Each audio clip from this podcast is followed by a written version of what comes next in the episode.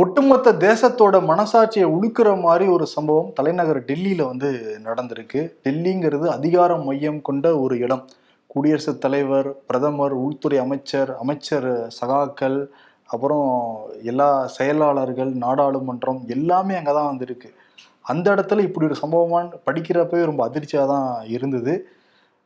டெல்லியில் சுந்தர் நகரிங்கிற ஒரு பகுதி இருக்குது அங்கே வந்து முகமது இசாக் அப்படிங்கிறது வசிட்டு இருந்திருக்காரு. இவர் வந்து இருபத்தாறு வயது இளைஞர். மனநலம் பாதிக்கப்பட்ட ஒரு மாற்றுத்திறனாளின்னு வந்து சொல்கிறாங்க இப்போ கடந்த ஒரு வார காலமாகவே இந்தியா முழுவதும் அந்த விநாயகர் சதுர்த்தி கொண்டாடப்பட்டது. அந்த சமயத்தில் அந்த விநாயகர் சக்தி ஊர்வலத்தின் பொழுது முகமது இசாக் ஒரு பழத்தை எடுத்து சாப்பிட்டாருன்னு சொல்கிறாங்க இதை பொறுக்க முடியாத பல இந்துக்கள் அவரை கம்பத்தில் கட்டி வச்சு அடி அடின்னு அடிச்சிருக்காங்க. அதே சமயத்தில் முகமது இசாவோட அப்பா வந்து ஒரு பழக்கடை நடத்திட்டு வர ஒரு வியாபாரி மகன் என்னென்ன வீட்டுக்கே வரல அப்படின்னு நினச்சிக்கிட்டு இருக்கிறப்ப அவர் வந்து ஆட்டோவில் ஒரு கும்பல் வந்து இறக்கி விட்டுட்டு போகிறாங்க பார்த்தா ரொம்ப ரத்த காயத்தோடு அவர் இருந்திருக்காரு. வீட்டிலேயே துடி துடித்த இந்த முகமது இசாக் வந்து இறந்து போயிருக்காரு. காரணம் என்னன்னா அவர் விநாயகர் சதுர்த்தி ஊர்வலத்தில் ஒரு பழத்தை எடுத்து சாப்பிட்டாராம். ம் ஒரு வாழைப்பழத்தை எடுத்து சாப்பிட்டதுனால இந்த சம்பவம் வந்து ந நடந்திருக்கு. அந்த பையனோட அப்பா வாஜித் அவர் என்ன சொல்றாரு அப்படின்னா என் பையன் ஒரு இஸ்லாமியன் அவன் எப்படி வந்து இந்துக்களோட அந்த பிரசாதத்தை தொடலாம்? அப்படிங்கிறதுனால தான் இந்த கொலை நடந்திருக்கு. சிலர் வந்து பயங்கரமாக அவனை தாக்கிட்டதுனால தான் இறந்து போயிட்டாருன்னு அந்த குடும்பமே எல்லாருமே சேர்ந்து கதறாங்க அந்த காட்சியெல்லாம் பார்க்கும்போது ஒரு பதபதைப்பாக தான் இருக்குது. அந்த அடிக்கிறது கட்டி வச்சு அடிச்சிருக்கிறாங்க இந்த ஒரு சம்பவத்துக்காக. ஆமா அந்த பகுதியிலே தொடர்ச்சியாக அது நடந்துகிட்டே தான் இருக்கான். இது வரைக்கும் ரெண்டாயிரத்தி இருபதுல இருந்து ஐம்பது நபர்களுக்கு மேல இந்த மத ரீதியாக தாக்கப்பட்டிருக்காங்கிற தகவலுமே வந்து சொல்றாங்க. பட் உச்சபட்சமா ஒரு படுகொலையே நடந்திருக்குங்கிறப்ப அதை ஏத்துக்கவே வந்து முடியவே இல்லை. இது வந்து இந்த மாதத்துல இரண்டாவது சம்பவம் ஒரு இஸ்லாமியர் கொல்லப்படுறது அப்படின்னு சொல்றாங்க. மகாராஷ்டிராவில் ஒரு இருபத்தொன்பது வயது இளைஞர் நூருல் ஹுசான்கிறவர் வந்து தொழுகை பண்ணிட்டு இருந்திருக்காரு. அப்போ வெளியே நிறைய இந்துத்துவ ஆதரவாளர்கள் வந்து கற்க கற்கள்லாம் வீசியிருக்காங்க. இந்த தாக்குதலில் அவருமே வந்து உயிரிழந்திருக்காரு. அதே மாதிரி போன மாதம் வந்து அப்துல் அன்சாரி அப்படிங்கிறவர் வந்து மும்பையில் வந்து கொல்லப்பட்டிருக்காரு. இவர் பீஃப் சாப்பிட்டாரு அப்படிங்கிற ஒரே காரணத்துக்காக தான் கொன்னுட்டாங்க அப்படிங்கிறது சொல்றாங்க. ஸோ அந்த பசு காவலர்கள்னு சொல்லிக்கிறவங்க தான் வந்து இந்த கொலையை நடத்தியிருக்காங்க அப்படிங்கிறதும் குற்றச்சாட்டு. இந்த நாட்டுல ஒரு மாட்டுக்கு இருக்கிற ஒரு மரியாதை மாட்டுக்கு இருக்கிற பாதுகாப்பு கூட இந்த நாட்டு மக்களுக்கு இல்லைங்கிறதா இந்த சம்பவம்லாம் நமக்கு வந்து உணர்த்துது. ஆமா எதிர்க்கட்சிகள் என்ன சொல்றாங்கன்னா இவங்க பசு காவலர்கள் சொல்லிட்டு தொடர்ச்சியா கொலை பண்ணிக்கிட்டே இருக்காங்க. இதை வந்து பாஜக தலைவர்களும் ஆதரிக்கிறாங்க. ம். ஆனா அதே நேரத்துல இந்தியால இருந்து அதிகமா பீஃப் எக்ஸ்போர்ட் ஆகுது. அது வந்து மத்திய அரசு அனுமதியோடு தான் ஆகுது. இதை யாருமே கேட்கல அப்படிங்கிற மாதிரி எதிர்க்கட்சிகள் சொல்லிட்டு இருக்காங்க. இந்துத்துவா வாட்ச் அப்படிங்கிற அமைப்பு வந்து என்ன சொல்றாங்கன்னா ஒரு எண்பது சதவீதம் இந்த இஸ்லாமியர்கள் கொல்லப்படுற சம்பவம் எண்பது சதவீதம் வந்து பாஜக ஆள்ற மாநிலங்கள்ல தான் நடக்குது. அதுவும் இப்போ தேர்தல் வரப்போற அஹ், இந்த மத்திய பிரதேசம் ராஜஸ்தான் இந்த மாதிரியான இதுல வந்து இஸ்லாமியர்கள் அதிகமா தாக்கப்படுறாங்க அப்படிங்கிறதையும் வந்து சொல்றாங்க. ம். ஸோ இது தொடர்கதையா தான் இருந்துட்டு இருக்குது. அடுத்து நாடாளுமன்ற தேர்தல் வரப்போகுது. நினைச்சு பார்க்குற பதவியேற்பு தான் நமக்கு வந்து இருக்குது அண்மை காலமாக இந்தியாவில் இந்த மத மோதல்கள் அதிகரிக்கிறதுக்கு காரணமே சில எம்பிக்களும் சில எம்எல்ஏக்களும் சில மத்திய அமைச்சர்கள் வந்து சர்ச்சைக்குரிய வகையில் பேசுகிறதா அவங்களுடைய செயல்பாடுகள் தான் முக்கியமான காரணம். இது வந்து பிஜேபி தலைமை கண்டும் காணாமல் தான் இருக்குங்கிறத பார்க்க முடியுது. மேபி அவங்களோட அனுமதியோடு தான் இவங்கெல்லாம் பேசுகிறாங்கன்னு நமக்கு வந்து தெரியல. இல்லை சர்ச்சைக்கு பெயர் போன எம்பினா டக்குனு தான் ஞாபகம் வருவாங்க. பிரக்யா சிங் தாகூர் போபாலோட எம்பியாக இருக்காங்க. நேற்று வந்து ஒரு பத்திரிகையாளர் சந்திப்பில் அவங்ககிட்ட கேட்குறாங்க இந்த தொகுதியில் நீங்கள் எம்பி ஆகி நாலரை வருஷம் ஆச்சு என்ன பண்ணீங்க அப்படின்னு கே- கேட்டதுக்கு என்ன பதில் சொல்லியிருப்பாங்க அவங்க? எதுவுமே ஏதாவது பண்ணதை சொல்லியிருப்பாங்க இல்லை. பண்ணுவேன்னு சொல்லுவாங்க. அவங்க சொன்ன பதில் என்னன்னா ஜெய் ஸ்ரீராம். திருப்பி ஒரு மதத்தோடைய இதுதான் வந்து முன்மொழிகிறாங்க அவங்க. ஆமா. அதுக்கு கீழே இருக்கிறவங்க எல்லாமே ஏதோ சூப்பராக பதில் சொன்ன மாதிரி வந்து அவங்க உற்சாகம் வந்து படுத்துறாங்க. இந்த மாதிரி தான் நாட்டை வந்து இப்படி கொண்டு போய்கிட்டே இருந்தா இந்தியா வந்து செக்குலர் கண்ட்ரி அந்த எம்பிக்கு அது தெரியாதா? தெரிய அதான் வச்சிருக்காங்க. நம்ம இதை திருப்பி திருப்பி கேட்டு நம்ம என்ன பண்ண வரோம் ஆமா அவங்களோட உடையிலே அது ஒரு காவி உடை தான் எப்பவுமே போட்டிருப்பாங்க. அதாவது யூபியோட முதல்வர் யோகி ஆதித்யநாத் மாதிரி தான் இவங்களுமே சாத்வி அப்படின்னு தான் கூப்பிடுறாங்க. இவங்கள ஒரு கடவுளா வழிபடுறவங்க அங்க நிறைய பேர் இருக்காங்க. இவங்க ஜெய் ஸ்ரீராம் சொல்றாங்க. ஏன்னா அந்த தொகுதிக்கு எதுவுமே பண்ணல அப்படிங்கிறது இதுல இருந்தே தெரிஞ்சுக்க முடியுது. பண்ணாதானே சொல்லியிருப்பாங்க. எதுவுமே பண்ண முடியாதவங்க என்ன பண்ணுவாங்க? ஜெய். ஸ்ரீராம்னு வேற ஒரு திசை கொண்டு போயிடுறது. இன்னொரு எம்பி வந்து சர்ச்சையில் சிக்கினார்ல ரமேஷ் பிதூரி. இவர் நாடாளுமன்றத்திலே இஸ்லாமியர்களுக்கு எதிராக வந்து கருத்தை சொல்றாரு. அதுவும் வன்முறை தூண்டுற மாதிரியான விஷயங்களை பேசுறாரு. பக்கத்துல இருக்கிற பிஜேபி எம்பிக்கள்லாம் சிரிச்சிட்டு இருக்காங்க. இந்த ரமேஷ் பிதூரி மேல நடவடிக்கை எடுக்கணும் அப்படின்னு சொல்லி சொல்லியிருந்தாங்க. நடவடிக்கை எடுக்கிறோம்லாம் பிஜேபி தரப்புல சொன்னாங்க. ஆனா இப்போ என்ன பண்ணியிருக்காங்கன்னா ராஜஸ்தானோட ஒரு தேர்தல் பொறுப்பாளரா இவரை நியமிச்சிருக்காங்க. பதவியே கொடுக்குறாங்க. இப்படி பேசினவருக்கு. இப்படி பேசினா பதவி கொடுப்பாங்களாங்கிற கேள்வியுமே நமக்கு வருது. இந்த ஆமா மாதிரிலாம். அப்ப என்ன அர்த்தம்? ஒருத்தர் பேசுனதுக்கே இப்படி பதவி கொடுக்குறாங்கன்னா நீங்க எல்லாருமே பேசுங்க. எல்லாருக்கும் பதவி கிடைக்கும் தான் இன்டெரக்டா சொல்ற மாதிரி நமக்கு வந்து தெரியுது. நான் நேத்து தான் ராஜஸ்தானுக்கு போயிருக்காரு உள்துறை அமைச்சர் அமித்ஷா. அங்க போயிருக்காரு உடனே இவருக்கு வந்து பதவி கொடுக்கப்படுது. ஆமா. இவங்க என்ன மாதிரி ஆட்கள் எல்லாம் அங்க சூஸ் பண்ணி போட்டு என்னென்ன மாதிரி வந்து செயல்பாடுகள்லாம் ஈடுபட போறாங்கிறது தேர்தலுக்கு முன்னாடியே நமக்கு தெரியுது. ஒரு சட்டமன்ற தேர்தலுக்கு ஒரு பிளான் பண்றோம் நாடாளுமன்ற தேர்தல்களுக்கு என்ன பிளான் பண்ணுவாங்க நினைச்சாலே நமக்கு வந்து பதட்டமாகுது. ம் ஆமா. இன்னொரு விஷயம் வந்து அந்த மாப்பில ஒரு கொடூரம் நடந்தது. பன்னெண்டு வயது சிறுமி வந்து யாருமே ஹெல்ப் பண்ணல. அவங்கள பாலியல் வன்கொடுமை செய்து ஒரு எட்டு கிலோமீட்டர் நடந்தே வந்திருக்காங்க. கடைசியா ஹெல்ப் கிடைச்சு அவங்க ஹாஸ்ப ஹாஸ்பிட்டல்ல சேர்த்துருக்காங்க. இப்போ அந்த இதுல சிசிடிவி காட்சிகளை வச்சு பரத் சோனி அப்படிங்கிற ஒரு ஆட்டோ ஓட்டுநரை வந்து கைது பண்ணியிருக்காங்க. அவன் தான் இந்த விஷயத்த பண்ணான் அப்படின்னு சொல்லிட்டு ஆதாரங்கள்லாம் கிடைச்சதுனால கைது பண்ணியிருக்காங்க. பிரியங்கா காந்தி என்ன சொல்றாங்கன்னா உஜ்ஜைன் நகரில் தான் மகாகாலேஸ்வர டெம்பிள் இருக்குது அந்த நகர்லேயே வந்து இப்படி ஒரு ஆன்மா உழுக்கிற ஒரு சம்பவம் நடக்குது. பிஜேபி கேட்டால் சட்டம் ஒழுங்குலாம் கரெக்டாக வச்சுருக்குறோம். எல்லாமே ஆட்சிலாம் சரியாக இருக்குன்னு சொல்கிறாங்க இதுதான் நடந்துகிட்ருக்கு அன்பு சகோதரிகள் தான் அவங்க இப்போ வாக்கு சேகரிச்சுக்கிட்டு இருக்காங்க. ஆனால் இதை நம்பாதீங்க. இதுதான் பெண்களுக்கு அவங்க கொடுக்குற பாதுகாப்பு அப்படின்னு வந்து சொல்லியிருக்காங்க.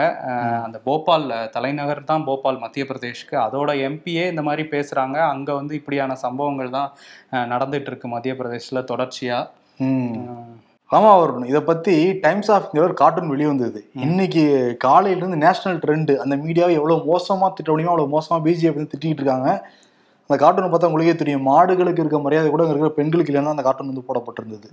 மணிப்பூர் மே முதல் வாரத்துல அந்த கலவரம் வந்து நடந்தது. மெய்ட்டி இனக்குழுவுக்கும் குக்கி இனக்குழுவுக்கும். இப்ப அஞ்சு மாசம் முடிஞ்சு ஆறாவது மாசமே ஆரம்பிக்க போகுது. ஆனால் இது வரைக்கும் மத்திய அரசும் மாநில அரசும் அந்த கலவரத்தை வந்து தடுக்கவே இல்லை. ரெண்டு அரசும் வேடிக்கை தான் பார்த்துக்கிட்டு இருக்கு. அது பல உதாரணங்கள் இருக்கு. நாலு மாசமா இவங்க பட நடவடிக்கை என்னன்னா இன்டர்நெட் பேன் தான். அது திங்கக்கிழமை வந்து ரிமூவ் பண்ணாங்க. திருப்பி அந்த மாநிலம் வந்து பத்திட்டு எரிச்சுக்கிட்டு இருக்கு. காரணம் என்னன்னா ரெண்டு மெய்டி ஸ்டூடெண்ட் வந்து கொல்லப்பட்ட அந்த புகைப்படம் வந்து வெளியானது. இந்த இன்டர்நெட் மூலமா திருப்பி மணிப்பூர் முழுக்க பரவுனது. திருப்பியும் இன இனக்குழுவுக்கும் குக்கி இனக்குழுவுக்கும் வந்து பத்திக்கிச்சு. இப்போ நேற்று வந்து மாணவர் அமைப்பு மணிப்பூர் முழுக்க ஒரு ஆர்ப்பாட்டம் ஊர்வலம்லாம் நடத்திருக்காங்க. அந்த ஊர்வலத்தப்ப பிரேன் சிங்கோடைய பூர்வீக வீட்டை எரிக்க வந்து முற்பட்டிருக்காங்க. நல்ல வேளை காவல்துறை தடுத்து நிப்பாட்டிட்டாங்க. ஆனா அங்க இருக்கிற எம்எல்ஏக்கள் இருபது பேர் இவ்வளவு நாளா அங்கதான் இருந்தாங்க. இப்ப அவங்களுக்கு உயிருக்கே ஆபத்துன்னு தெரிஞ்சவொடனே இப்போ வந்து டெல்லிக்கு வராங்க. ம். டெல்லியில வந்து சேஃபா வந்து தங்கிக்கிறாங்க. இன்னொரு எம்பி ராஜ்குமார் ஒரு நடிகரும் கூட அவர் வந்து பிஜேபில இருந்து ரிசைன் பண்ணிட்டார். எம்பி எனக்கு வேணாம். இத்தனைக்கு ரெண்டாயிரத்தி பத்தொன்பதாம் ஆண்டு சுயேட்சையாக நின்று ரெண்டாயிரத்தி இருபத்தி ஒன்றில் தான் வந்து பிஜேபியில் ஜாயின் பண்ணுறாரு மத்திய அரசு சரியாக நடவடிக்கை எடுக்கவே கிடையாது. இவங்க வேடிக்கை தான் பார்க்குறாங்க. பிஜேபி சரியாக கையாளலன்னு சொல்லிட்டு பிஜேபி சேர்ந்த எம்பியை ரிசைன் பண்ணுறாங்க இப்போ இருந்த இவங்க இருக்கிற எம்எல்ஏக்கள் எல்லாருமே டெல்லியில் போய் முகாமிட்டுருக்காங்க அப்ப எந்த லட்சணத்துல அந்த மக்களுக்கு பாதுகாப்பு இருக்குன்னு சொல்லிட்டு இவங்களுடைய செயல்பாடுகள் மூலமாவே நமக்கு வந்து தெரியுது. ஆமா இந்த டெல்லி எம்எல்ஏக்கள் இப்ப மைத்தி நம்ம ஸ்டூடெண்ட்ஸ் வந்து இந்த மாதிரி கொல்லப்பட்டதுனால போயிருக்காங்க. இதுக்கு முன்னாடி குக்கி பழங்குடிகள் வந்து பாதிக்கப்பட்டப்ப இந்த எம்எல்ஏக்கள்லாம் இவ்வளவு வீரியம் காட்டல. அது மட்டும் இல்லாம அந்த காவல்துறை வந்து அந்த பெண்கள் நிர்வாணமா இழுத்து செல்லப்பட்டப்ப வேடிக்கை தான் பார்த்தாங்க. ஆனா முதல்வரோட பூர்வீக வீடை வந்து எரிக்க போறாங்கன்னா உடனே வந்து அதுக்கு பாதுகாப்பு கொடுக்குறாங்க. அங்க வந்து மாணவர்களை அடிச்சு விரட்டுறாங்க. இதுதான் பண்ணியிருக்கிறாங்க. இதுலதே தெரியுது அரசாங்கம் யார் பக்கம் நிக்கிறாங்க அப்படிங்கிறது. எழுபது ஆண்டுகளாக தீராத பிரச்சனைனா அது காவேரி பிரச்சனை தான். தமிழ்நாடு அரசுக்கும் கர்நாடக அரசுக்கும் எந்த ஆட்சி மாறினாலும் இந்த காட்சிகள் மட்டும் மாறவே வந்து மாட்டேங்குது. இத்தனைக்கு தமிழ்நாடு என்ன உண்டோ அது நேர்மையான முறையில தான் கேட்கறாங்க உச்சநீதிமன்றமும் தமிழ்நாடுக்கு வந்து தண்ணி கொடுக்கணும்னு சொல்லிட்டாங்க. காவேரி நீர் மேலாண்மை தண்ணி கொடுக்கணும்னு சொல்லியிருக்காங்க. இங்கேயும் விவசாயிகள் இருக்காங்க அங்கேயும் விவசாயிகள் இருக்காங்க. ஆனால் கொடுங்கன்னு சொன்னால் மட்டும் போதும். இதை வச்சு கர்நாடகா ஃபுல்லாக அரசியல் தான் வந்து பண்ணிட்டு இருக்காங்க. தெள்ள அது வந்து தெரியுது. இத்தனைக்கு இந்தியா கூட்டணியில் இரு- இருக்கிற மிகப்பெரிய கட்சிகள் ரெண்டு கட்சிகள் பார்க்குறப்ப காங்கிரஸ் வந்து திமுகவை தான். ஆனால் அவ்வளோ மோதல் போக்கு ரெண்டு பேருக்குமே வந்து நிலவுது. இத்தனையும் இந்தியாவுக்குள்ளே தான் வந்து ரெண்டு மாநிலமும் இருக்குது ஆனால் அவர் பக்கத்து பக்கத்து நாடுக்குள்ளே எந்த பிரச்சனையும் இல்லை. இப்போ பிரம்மபுத்திரா சீனாட்டு தான் இந்தியாவுக்கு வருது. ஏதாவது பிரச்சனை இருக்கா? அதே மாதிரி சிந்து நதி இங்கே இருக்க பாகிஸ்தானுக்கு இந்தியாவுக்கு இல்லை இந்த அங்கே எந்த பிரச்சனையும் கிடையாது. ஆனால் ஒரு நாட்டுக்குள்ள இருக்க ரெண்டு மாநிலத்தில் வச்சு மாநிலத்துக்குள்ளார எழுபது ஆண்டுகளாக தொடர்ந்து பிரச்சனை தான். இதை மோடி கவர்மெண்ட்டு கிட்ட திமுக எந்த கோரிக்கை கேட்டாலுமே நிறைவேற்றினது கிடையாது. இப்போ கூட்டணிக்கு தான் இருக்காங்க. இவங்க போய் மத்திய அமைச்சரை பார்க்கறதுக்கு பதிலாக பக்கத்து ஸ்டேட் அமைச்சரில் பார்த்தா பிரச்சனை முடியும்ல. அப்போ இது என்ன பண்ணுறாங்க நாடாளுமன்றத்துக்கு அரசியல் தான் பண்றாங்கிற தெளிவாக தெரியுது. கர்நாடகாவில் எப்படி அரசியல் வரும்? இந்த காவேரி வச்சு தூக்கி வச்சுட்டு அங்க வந்து அரசியல் பண்ணா வாக்குகள் விழும் அப்படின்னு நினைக்கிறாங்க. அப்ப பாதிக்கப்படுறது யார்? இங்க இருக்கிற தமிழ்நாடு விவசாயிகள் நீங்க வந்து பந்த் தெரிவிச்சிருக்காங்க கர்நாடகா முழுக்க. ஆமா கர்நாடகா அந்த கன்னட ஆதரவு அமைப்புகள்லாம் சேர்ந்து இந்த பந்தை அறிவிச்சிருக்காங்க. முழு கடையடைப்பு அப்படின்னு சொன்னாங்க. நிறைய கடைகள் பயந்தே இவங்க அடிச்சு அடிச்சு நொறுக்கிடுவாங்க திறந்து வச்சிருந்தான்னு பயந்தே வந்து இங்க மூடி வச்சிருக்க காட்சிகள்லாம் பார்க்க முடியுது. வாகனங்கள்லாம் ஃப்ரீயா போயிட்டு இருக்கு எப்பயும் டிராஃபிக்கா இருக்க பெங்களூரே எம்டியா தான் இருக்குது. ம். அஹ் நீங்க சொல்ற மாதிரி இங்க கட்சிகள் எல்லாம் அரசியல் தான் பண்ணிட்டு இருக்காங்க. குறிப்பா பாஜகவுமே அதை வேடிக்கை பார்க்க விட்டு கூட்டணிக்குள்ள ஏதாவது பிரச்சனை வரட்டுங்கிற மாதிரி வேடிக்கை தான் பார்த்துட்டு இருக்காங்க. மத்திய அமை அரசு வந்து எந்த நெருக்கடியுமே கர்நாடக அரசுக்கு இதுவரை அஹ், கொடுக்கவே இல்லை. இத்தனைக்கும் அங்க காங்கிரஸ் கவர்மெண்ட் இருக்கு. பிஜேபி நினைச்சா காங்கிரஸ்க்கு எந்த மாநிலத்துல வேணாலும் நெருக்கடி கொடுப்பாங்க. ஆனா இந்த விவகாரத்துல அமைதியா இருந்து வேடிக்கை தான் பார்த்துட்டு இருக்காங்க. நல்லா அடிச்சுக்கோன்னு தான் வந்து சொல்றாங்க. இத்தனைக்கும் முதல்வர் மு க ஸ்டாலின் ராகுல் காந்தி கூட சுலபமா வந்து பேசக்கூடியவர் தான். கார்கே கூடயும் வந்து ஃப்ரீயா பேசக்கூடியவர் தான். கார்கே வந்து அந்த மாநிலத்தை சேர்ந்தவர் தான். முதல்வர் மு க ஸ்டாலின் அவர்கிட்ட பேசினா பிரச்சனை முடியும் ஆனால் என்ன நினைக்கிறாங்க. தேர்தலுக்காக ரெண்டு பேரும் இது வந்து சொல்லி வச்சு வேலை பார்க்குறாங்களோ அப்படின்னு தான் தோணுது நமக்கு. ஆமாம் அதே மாதிரி தான் போயிட்டு இருக்காங்க. இன்னொரு விஷயம் என்னன்னா அந்த காவேரி மேலாண்மை ஆணையம் இன்னைக்கு அந்த கூட்டம் நடந்தது. இதுல கர்நாடக அதிகாரிகளுக்கும் தமிழ்நாட்டு அதிகாரிகளுக்கும் வாக்குவாதம்லாம் போயிட்டு இருந்தது ம். கடைசியா என்ன சொல்லியிருக்காங்கன்னா மூவாயிரம் கன அடி நீர் வந்து திறந்து விட சொல்லியிருக்கு காவேரி மேலாண்மை ஆணையம். மூவாயிரம்ங்கிறது ரொம்ப ரொம்ப கம்மி. பன்னெண்டாயிரத்தி ஐநூறு கன அடி வினாடிக்கு கேட்டுட்டு இருக்கும்போது மூவாயிரம்னு சொல்லியிருக்காங்க. காவேரி மேலாண்மை ஆணையமும் கர்நாடகா பக்கம் நிக்குதோங்கிற சந்தேகம் வந்து ரொம்ப நாளாவே இருக்குது. இந்த மூவாயிரத்தையும் அவங்க திறந்து விடுவாங்களாங்கிறதும் கேள்விக்குறியா தான் இருக்குது. அது இந்த வாரத்துல ரெண்டாவது பந்த் வேற நடத்திட்டு இருக்கு கர்நாடகா பெங்களூர்ல. எவ்வளவு அரசியல் பண்றாங்க இதுல இருந்து வந்து தெள்ள தெளிவா தெரியுது. தமிழ்நாடு கேட்டது இருபத்தைந்தாயிரம் கன அடி அப்புறம் அது வந்து இருபதாயிரமா குறைஞ்சு பதினெட்டாயிரமா குறைஞ்சு பன்னெண்டா குறைஞ்சு ஆறா குறைஞ்சு இப்ப மூணா வந்து நிக்குது இப்ப இது கூட தர மாட்டாங்கன்னா என்ன அர்த்தங்கிறது புரியவே கிடையாது. இந்தியாவில தானே ரெண்டு மாநிலத்து பிரஜைகளும் இருக்காங்க. ஆமா அதுதான் துரைமுருகன் என்ன சொல்றாருன்னு நம்மலாம் இந்தியர்கள்னு முதல்ல நினைங்க. கர்நாடகால எந்த அரசு வந்தாலும் இதே தான் பண்றீங்க. அதுல என்ன பண்ண போறீங்க? நீரை வச்சுக்கிட்டு இருக்குதுல பகிர்ந்து கொடுங்கன்னு தான் அவரு கேட்டிருக்காரு. பட் ரொம்ப சாஃப்டா தான் டீல் பண்ணிட்டு இருக்கு திமுக இதையுமே. தெரியுது தெள்ள தெளிவா தெரியுது. இவங்க வச்சு அரசியல் பண்றாங்க ரெண்டு பக்கம் அப்படின்னு. உங்களுக்கு வாக்கு அரசியல் தானே. இப்ப இதை வச்சா வாக்கு கொடுக்கும்? அதை வச்சு வாக்கு கேட்கிற மாதிரி அரசியல் பண்ணிட்டு இருக்காங்க இந்த சமயத்துலாம் சித்தா படம் வந்து ரிலீஸ் ஆயிருக்கு. அது நல்ல படமும் கூட. ஒரு சைல்டு அபியூஸை பத்தி எடுத்திருக்காரு நடிகர் சித்தா. தயாரிச்சு வந்து நடிச்சிருக்காரு. அருண் வந்து இயக்கியிருக்காரு. அந்த படத்துடைய ப்ரொமோஷனுக்காக வந்து கர்நாடகா போயிருக்காரு. கர்நாடகாவில் அந்த பிரஸ் மீட் கொடுத்துக்கிட்டு இருக்கிறப்பவே ஒரு கன்னட அமைப்பு உள்ள வராங்க. காவேரி பிரச்சனை அந்த விவகாரம் போயிட்டு இருக்கப்ப இந்த பிரஸ் மீட் அவசியமா? தமிழ்நாடு படத்தை இங்க ஓட வைக்கணுமான்னு சொல்லிட்டு சித்தார்த்த மிரட்டுற துணியில அங்க நின்றுட்டு சித்தார்த்த வந்து மிரட்டுறாங்க. சித்தார்த்த அமைதியாக உட்காந்துருக்காங்க அந்த பத்திரிகையாளர் அமைதி காக்குறாங்க. கடைசியில ஒரு வழி வேற வழி இல்லாம சித்தார்த்த வந்து எல்லாருக்கும் நன்றி சொல்லிட்டு அங்கிருந்து கிளம்புனாரு. ஏதாவது அசம்பாதம் ஏற்பட்டுருச்சுன்னா எவ்வளவு பிரச்சனையா வந்து மாறி இருக்கும் அது அதுவும் படத்தை தான் இவங்க வந்து குறி வைக்கிறது. திரையமைப்பினர் தான் கர்நாடக அமைப்பு எப்பயுமே வந்து குறி வச்சுக்கிட்டே இருப்பாங்க. அதுவும் குறிப்பா அந்த கன்னட ஆதரவு அமைப்புகள்ங்கிற பேர்ல நிறைய பேர் வன்முறையை தான் தூண்டிக்கிட்டு இருக்காங்க. அங்க நடக்கிற காட்சிகள்லாம் பார்க்கும்போதே நமக்கு புரிஞ்சுக்க முடியுது. ஆமா. இப்ப என்னன்னா சித்தார்த் அங்கிருந்து கிளம்பி இன்னைக்கு காலையில சென்னை வந்திருக்காரு. அஹ் பிரகாஷ் ராஜ் வந்து வருத்தம் தெரிவிச்சிருக்காரு. நடிகர் சிவராஜ்குமார் பகிரங்க மன்னிப்பை வந்து கேட்டிருக்காரு. கேட்டிருக்காரு. இந்த பிரச்சனைனா இன்னும் பெருசாக தான் போகுங்கிறது தெரியுது. இன்னொரு நடிகர் விஷால் அவர் வந்து ஒரு வீடியோ வெளியிட்டிருக்காரு. அந்த வீடியோவில் வந்து நான் அந்த மார்க் ஆண்டனி படத்துக்கு ஹிந்தியில் வந்து சென்சார் சர்டிஃபிகேட் வாங்குறதுக்கு ஆறரை லட்சம் வந்து நான் லஞ்சம் கொடுத்துருக்கேன் சென்சார் அதிகாரிகளுக்குன்னு ஒரு குற்றச்சாட்டை வந்து வீடியோவை போட்டிருக்காரு. ஆனால் இது படம் வரும்போது கொடுத்து வாங்கிட்டாரு. இவ்வளோ நாள் கழிச்சு படம் எல்லாம் ஓடி முடிஞ்சதுக்கப்புறம் இப்போ வெளியே வந்து சொல்லியிருக்காரு. அதுவும் தப்பு தான் அப்படின்னு சொல்லிட்டு அப்பவே நீங்க ரிப்பலா இருந்தா அப்பவே இல்ல பேசியிருக்கணும் ஆனா இன்னொன்னு கொடுத்துருக்கவே கூடாதுல்ல.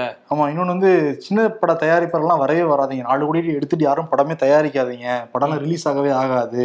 ரெண்டு வருஷம் பொறுத்துருங்கன்னு சொன்னது வந்து இப்போ அதிமுக பிஜேபியினர் பாருங்க திமுக கண்ட்ரோல் எடுத்துக்கிட்டதுனால தான் படமே இங்க ரிலீஸ் ஆக முடியல. சின்ன சின்ன படங்கள். அதான் இன்டெரக்டா டிஎம்கே மீன் பண்றாரு விஷால்ன்ட்டு அதையும் போட்டுட்டு இருக்காங்க இப்போ பிரதமர்கிட்டையும் மகாராஷ்டிரா முதல்வர்கிட்டையும் நான் இதை கவனத்துக்கு கொண்டு வரேன்னு சொன்னதுக்கப்புறம் இப்போ மத்திய தகவல் ஒலிபரப்புத்துறை அமைச்சகம் வந்து நாங்கள் இதுக்கு கடுமையான நடவடிக்கை எடுப்போம் அப்படின்னு வந்து சொல்லியிருக்காங்க. ஆனா விஷால் ஒண்ணு மறந்துட்டாரு. லஞ்சம் வாங்குறது எப்படி தப்போ லஞ்சம் கொடுக்குறதும் அது தப்பு தான் அதுவும் படம்லாம் ரிலீஸ் ஆகி நூறு கோடி பட்ஜெட்லாம் கரெக்டானு சொன்னதுக்கு பிறகு இப்படி சொல்லிக்கிட்டு இருக்காரு. டெலிஃபோன் வச்சு தானே படம் எடுத்தீங்க? அப்போ டெலிஃபோன் போட்டு சொல்ல வேண்டியதானே நேற்று ஓபிஎஸ் பிரஸ் மீட் கொடுத்துருந்தாரு. அப்படியே ஏதோ நிலைப்பாடெல்லாம் அறிவிக்க போறேன்ட்டு கூப்பிட்டாரு. உங்க நிலைப்பாடு என்னன்னு கேட்டப்ப முந்தானத்து வந்து நாளை பிரஸ் மீட்ல அறிவிப்பேன் அப்படின்லாம் போனாரு. ஏதோ முக்கியமான முடிவு தான் சொல்ல போறாருன்னு பார்த்தா வழக்கம் போல எடப்பாடி பழனிசாமி கழுவி கழுவி ஊத்துனாரு. பதினாறு மாநிலங்கள்ல ஆட்சியில் இருக்கு பாஜக. எடப்பாடியை மாத்த சொல்லி பிஜேபி தலைமை சொன்னா இவங்க ஒத்துப்பாங்க ஒத்துக்க மாட்டாங்கல்ல அதே மாதிரி தான் அண்ணாமலை தலைமை எப்படி இவங்க வந்து மாத்த சொல்லலாம் என்ன ரைட்ஸ் இருக்கு? பிஜேபி கூட இந்த கேள்வி கேட்கவே இல்லை. ஆனா நோட் பேட்ல அதிமுக ஒருங்கிணைப்பாளர்னு சொல்லிக்கிட்டு இருக்கிற ஓபிஎஸ் இப்படி கேட்டுக்கிட்டு இருக்காரு. ஆமா அவருக்கு வந்து என்னன்னா சரி நம்ம எதுவுமே இல்லாம இருக்கோம். ஏதாவது ஒண்ணு பண்ணுவோம்னு தான் நேத்து பண்ணியிருக்காரு. ஆனா பின்னாடி இருந்து பிஜேபி இயக்குதோங்கிற கேள்வி நேத்து நிறையவே வந்தது. அடிக்கடி ஏன்னா பிஜேபி காரங்க கூட பண்ணாத அளவுக்கு சப்போர்ட் பண்ணிட்டு இருந்தாரு. அதான் நேத்தே சொன்னார்ல வருண் அவர் என்ன சொன்னாரு? நாங்க மத்திய அமைச்சரோட பேசிக்கிட்டு தான் இருக்கோம். பிஜேபியோட தொடர்புல தான் நாங்க இருக்கோம். ஆனா பிஜேபி கூட்டணி முடிய அறிவிக்கிட்டோம் அதுக்கு பிறகு நாங்க அறிவிக்கிறோம் அப்படிங்கிறாரு. அப்ப எதுக்காக அந்த பிரஸ் மீட் என்ன நிலைப்பாடு எடுத்திருக்கீங்க? எனக்கு கடைசி வரைக்கும் புரியவே நிலைப்பாடு அவர்தான் என்ன சொன்னாரு? கூட்டணியில இருக்கோமா இல்லையான்னு பிரஸ் மீட்ல சொல்றேன்னு. பிரஸ் மீட்ல கூட்டணியில நாங்க இருக்கோமா இல்லையான்னு பிஜேபி தான் சொல்லணும்ன்றாரு. என்ன சொல்ல வராருன்னே புரியல. அவருக்கும். புரியல. அவர் கூட இருக்க பண்ருட்டி ராமச்சந்திரனுக்கும் புரியல. ஆனா நேத்து அவர் பேசுனது பெரிய சர்ச்சையாயிருச்சு. அண்ணாமலை வந்து இந்த மாதிரி ஜெயலலிதா வந்து ஒரு குற்றவாளி ஊழல் குற்றவாளின்லாம் சொல்றாரு அப்படின்னோடனே. அவர் சொன்னது ஒரு ஃபேக்ட் அப்படின்னு சொன்னது. It's a fact. It's a ஃபேக்ட்னு சொன்னது. இப்ப பயங்கர பிரச்சனையா இருக்கு ஓபிஎஸ்க்கும் ஓபிஎஸ் வந்து அதுக்கப்புறம் கூப்பிட்டு திட்டினதாலாம் சொல்றாங்க பண்ருட்டி ராமச்சந்திரனை. ஆனா ஜெயக்குமார் என்ன சொல்றாருன்னா ம். பத்து கட்சி பண்ருட்டி வந்து எப்படி பேசுறாருன்னு பாருங்க. இது பக்கத்துல உட்காந்துட்டு ஒரு நாடகம் போடுற நடிகர் வந்து கேட்டுக்கிட்டு இருக்காரு. அப்ப இவங்கெல்லாம் சுயநலவாதிகள்ங்கிறது இதுலயே தெரிஞ்சுக்குங்கன்னு சொல்லிட்டு சொல்லியிருக்காரு. அதிமுக காரங்களும் இந்த விஷயத்த புடிச்சுக்கிட்டாங்க. ஓபிஎஸோட அரசியல் வாழ்க்கை ஆல்ரெடி முடிஞ்சிடுச்சுன்னு சொல்றாங்க. இப்ப அம்மா அம்மான்னு சொல்லிட்டு இருந்தவர் இப்படி ஆயிடுச்சு இதுவும் போயிடுச்சு. இதுவும் போயிடுச்சு. ஆனா அதிமுககாரங்க இன்னொன்னு என்ன சொல்றாங்க? இட்ஸ் அ ஃபேக்ட்னு பண்ருட்டி சொல்லியிருக்காரு. ஜெயலலிதா இறக்கறதுக்கு அப்புறம் தான் தீர்ப்பு வந்தது. அப்ப அந்த தீர்ப்பு வந்ததே ஜெயலலிதாவுக்கு தெரியாது அம்மாவுக்கு தெரியாது. அப்ப அது எப்படி ஃபேக்டா இருக்க முடியும்? அதுவே தவறுதான். அது ஃபேக்டாவே இல்லை அப்படிங்கிறாங்க. அதுவும் சொல்லிட்டு இருக்கிறாங்க. ஆமா. ஆனா இவர் வந்து ஒரு மாதிரி குழப்பி அடிச்சுட்டு போயிருக்காரு. தினம் தினம் ஃபோன் பண்றாங்கன்னு சொல்லியிருந்தாருல பிஜேபில இருந்து தினசரி நான் பேசிட்டு இருக்கேன் அப்படின்ட்டு. ஒருவேளை நேத்து தான் வந்து அந்த உச்சநீதிமன்றத்துல அந்த வழக்கு மேல்முறையீடு போயிருக்காரு. அதிமுக பொதுக்குழு வழக்குக்கு. இவ்வளவு நாள் ஃபோன் பண்ணிட்டு இருந்திருப்பாங்கன்னு நினைக்கிறேன். ஃபோன் பண்ணி இன்னைக்கு போலாமா இன்னைக்கு போலாமான்னு கேட்டிருப்பாரு. கூட்டணி முறிஞ்சிச்சுன்னு சொன்னோன்னே இப்போ போயிட்டாரு. மேல்முறையீடு. இன்னொரு பக்கம் வந்து சிபிஎம் தலைவர் கே பாலகிருஷ்ணன் அவர் இன்னைக்கு என்ன சொல்லியிருக்காருன்னா நீங்க திமுக கூட்டணியில இருக்கீங்களா? இருப்பீங்களா? நீடிப்பீங்களாங்கிற மாதிரி கேள்வி வரும்போது கண்டிப்பா திமுக கூட தான் இருப்போம். நாங்க வந்து பாஜகவை மட்டும் இல்ல அதிமுக எதிர்ப்பையும் கடைபிடிக்கிறோங்கிற மாதிரி சொல்லியிருக்காரு. அதே மாதிரி அந்த இந்தியா கூட்டணியில பிரதமர் வேட்பாளர் யாருங்கிறது பிரச்சனையா இருக்கேங்கும் போது அது ஒரு பெரிய பிரச்சனை கிடையாது. அரை மணி நேரத்துல முடிவு பண்ணிடுவோம் யாரு பிரதமர் வேட்பாளர்ன்ட்டு. அது ஒன்றும் பிரச்சனை இல்லைங்கிற மாதிரி சொல்லியிருக்காரு. கே. பாலகிருஷ்ணன் அப்படி சொல்றாரா? அரை மணி நேரத்துல முடிவு பண்ணிடுவாங்களா? மம்தா விட்டுருவாங்களா? இன்னொரு பக்கம் அரவிந்த் கெஜ்ரிவால் விட்டுருவாரா? ஏன் ஸ்டாலின் தான் வந்து விட்டுருவாரா. கம்யூனிஸ்ட் கட்சிக்கு ஆள் இல்ல. யாருனாலும் இருந்துக்கோப்பா நீ சைலண்ட்ல வந்துருவீங்க. ஆனா கம்யூனிஸ்ட் கட்சி முன்னாடி எப்படி இருந்துச்சுன்னா யார் ஆட்சியில இருந்தாலும் எதிர்த்துட்டு இருப்பாங்க. கூட்டணியில இருந்தா கூட கருத்தையாவது முன்னு வைப்பாங்க இப்ப கருத்தை கூட சொல்றது இல்லப்பா. கடைசியா வந்து ஒரு பத்து மணி நேரமோ பன்னெண்டு மணி நேரமோ வேலை வாய்ப்பை அந்த வேலை நேரத்தை நீட்டிக்க போறோம்னு சொன்னப்போ குறை கொடுத்தவங்க தான். அப்புறம் சைலண்ட் மூலம் தான் கம்யூனிஸ்ட் ரெண்டு கம்யூனிஸ்ட் அப்படிதான் வந்து இருக்காங்க தேர்தல் காங்கிரஸ் சொல்லவே தேவை கிடையாது. பக்கத்தில் இருக்கிற கர்நாடக காங்கிரஸ் எதுங்கிறது கிடையாது. ஆமா எதுவுமே சரி. இன்னொரு பக்கம் அண்ணாமலை அந்த ஊட்டியில எல்லாம் யாத்திரை கோயம்புத்தூர் பக்கம் யாத்திரை வந்து போய்கிட்டு இருக்காரு.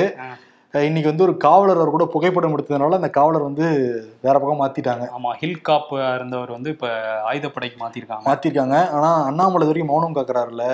அவர் வந்து அக்டோபர் மூணாம் தேதி கொந்தளிப்பார் அதை வச்சு. அப்பதான் நிர்வாகிகள் கூட்டம் நடக்குதான். அங்க வந்து பேசுவாருங்கிறாங்க. ஆனா அண்ணாமலையை பத்தி இப்ப ரெண்டு சர்ச்சையான வீடியோ வந்து போய்கிட்டு இருக்கு. ஒண்ணு வந்து இந்த மருதமொழியில வந்து திமுக க- கட்சி வந்து கரண்ட் கொடுக்க முயற்சி செய்யவே இல்லை அப்படின்லாம் கொளுத்தி போட்டிருந்தாரு. ஆதரவோடு அடிச்சுக்கிட்டு இருக்காங்க. இன்னொரு பக்கம் என்னன்னா அவருக்கு வந்து வலது கையில வந்து அடிபட்டுருது. ஆனா இடது கையில பேண்டேஜ் போட்டுக்கிட்டு இருக்காங்க. அதுதான் இது. அப்படி போட்டாதான் சரியாகும். இது புது டெக்னிக் ப்ரோ இந்த கையில அடிபட்டா இந்த கையில பேண்டேஜ் போடுவீங்களா நீங்க? ஆமா இந்த கால்ல அடிபட்டா இந்த கால்ல போடணும். இதெல்லாம் வந்து ஒரு டெக்னிக் அவர் கத்து கொடுக்குறாரு கத்துக்குங்க. ஆனா அவர் பேசும்போது நிறைய இந்த மாதிரி பொய்களை சொல்றாருன்ட்டு ஒரு விஷயம் போயிட்டு இருக்கு இப்ப செய்யும் போதே இந்த மாதிரி மாட்டிக்கிறாரு. சரி ஃபுல்லா எக்ஸ்போஸ் ஆக முடிய மாட்டா ஃபுல்லா எக்ஸ்போஸ் ஆகுறது நல்லதானே இன்னும் நல்லா எக்ஸ்போஸ் ஆகட்டும். பாஜகவை பத்தி பேசிட்டு இருக்கவ நம்ம வந்து டெல்லி பாஜக பத்தி பேசிக்கிட்டு இருந்தோம். எப்பேற்பட்ட ஆட்களுக்கெல்லாம் பொறுப்பு கொடுத்து எம்பி ஆக்கி அழகு பார்க்கறாங்க அப்படின்னு. தமிழ்நாடும் அதுக்கு எந்த அளவுக்கு சளைச்சது கிடையாது. தமிழ்நாட்டில் நேத்துவத்திற்கு பொறுப்பு போட்டிருக்காங்க. நெடுகுன்றம் சூர்யான் இவர் யாருன்னா பெரிய தியாகம்லாம் பண்ணது கிடையாது. இவர் மேல இரநூறு வழக்கு இருக்கு. அதுல எட்டு கொலை வழக்கு வேற இருக்கு. ரெண்டாயிரத்தி இருபதுல வண்டலூர்ல அந்த பிஜேபி மாநாடு போட்டப்ப எல் முருகன் அப்ப தலைவரா இருந்தாரு. அந்த கூட்டத்துக்குள்ள போனாருன்னு தெரிஞ்சுக்கிட்டே காவல்துறை அவரை தேட எஸ்கேப் ஆனவர். இப்ப என்ன பண்ணிருக்காரு? அதிகாரப்பூர்வமாக கட்சியில் நிறுத்தி இணைஞ்சிருக்காரு.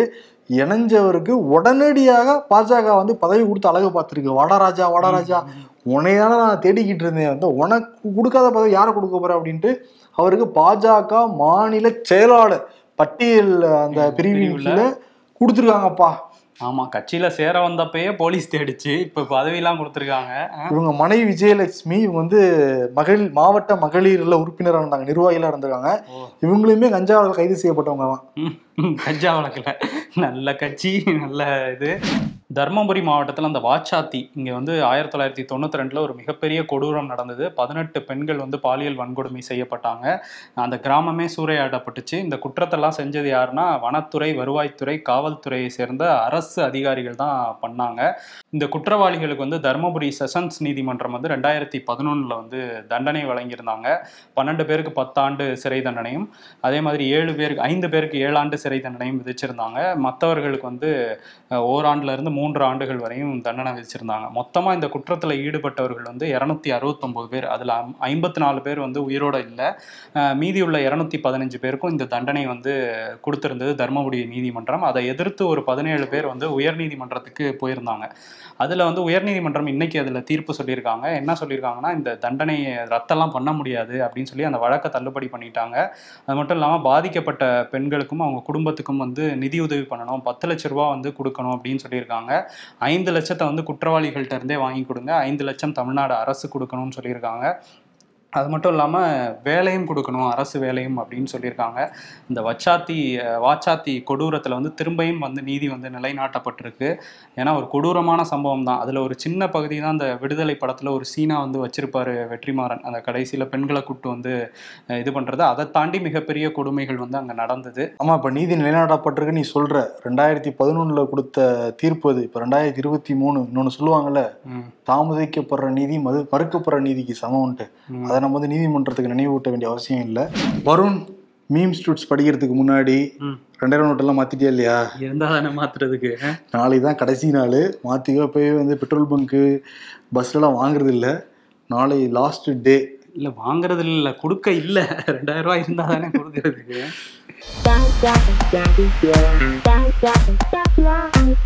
அமித்ஷான்னு சொல்லிட்டு சந்தான பாரதி போட்டோவை போட்டிருக்காங்க. அமித்ஷாவே பார்த்து குழம்புறாரு. டிஆர் மாதிரி. நாங்க புரட்டாசி மாசம் தான் அதிகமா கறி எடுத்து சாப்பிடுவோம். ஓ நீங்க பெரியாரிஸ்டா? இல்ல அந்த மாசம் மட்டும்தான் கறி விலை கம்மியா இருக்கும்.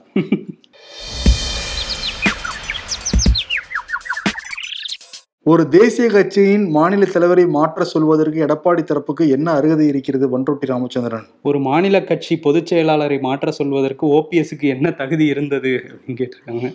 ஜிம்முக்கு போய் சைக்கிளிங் பண்ணிட்டு ஆபீஸ் போறாங்க. இதுக்கு ஆபீஸ்க்கே சைக்கிள்ல போனா பெட்ரோல் செலவு ஜிம் செலவெல்லாம் மிச்சமாகும். ஐடியா இல்லாத பசங்க.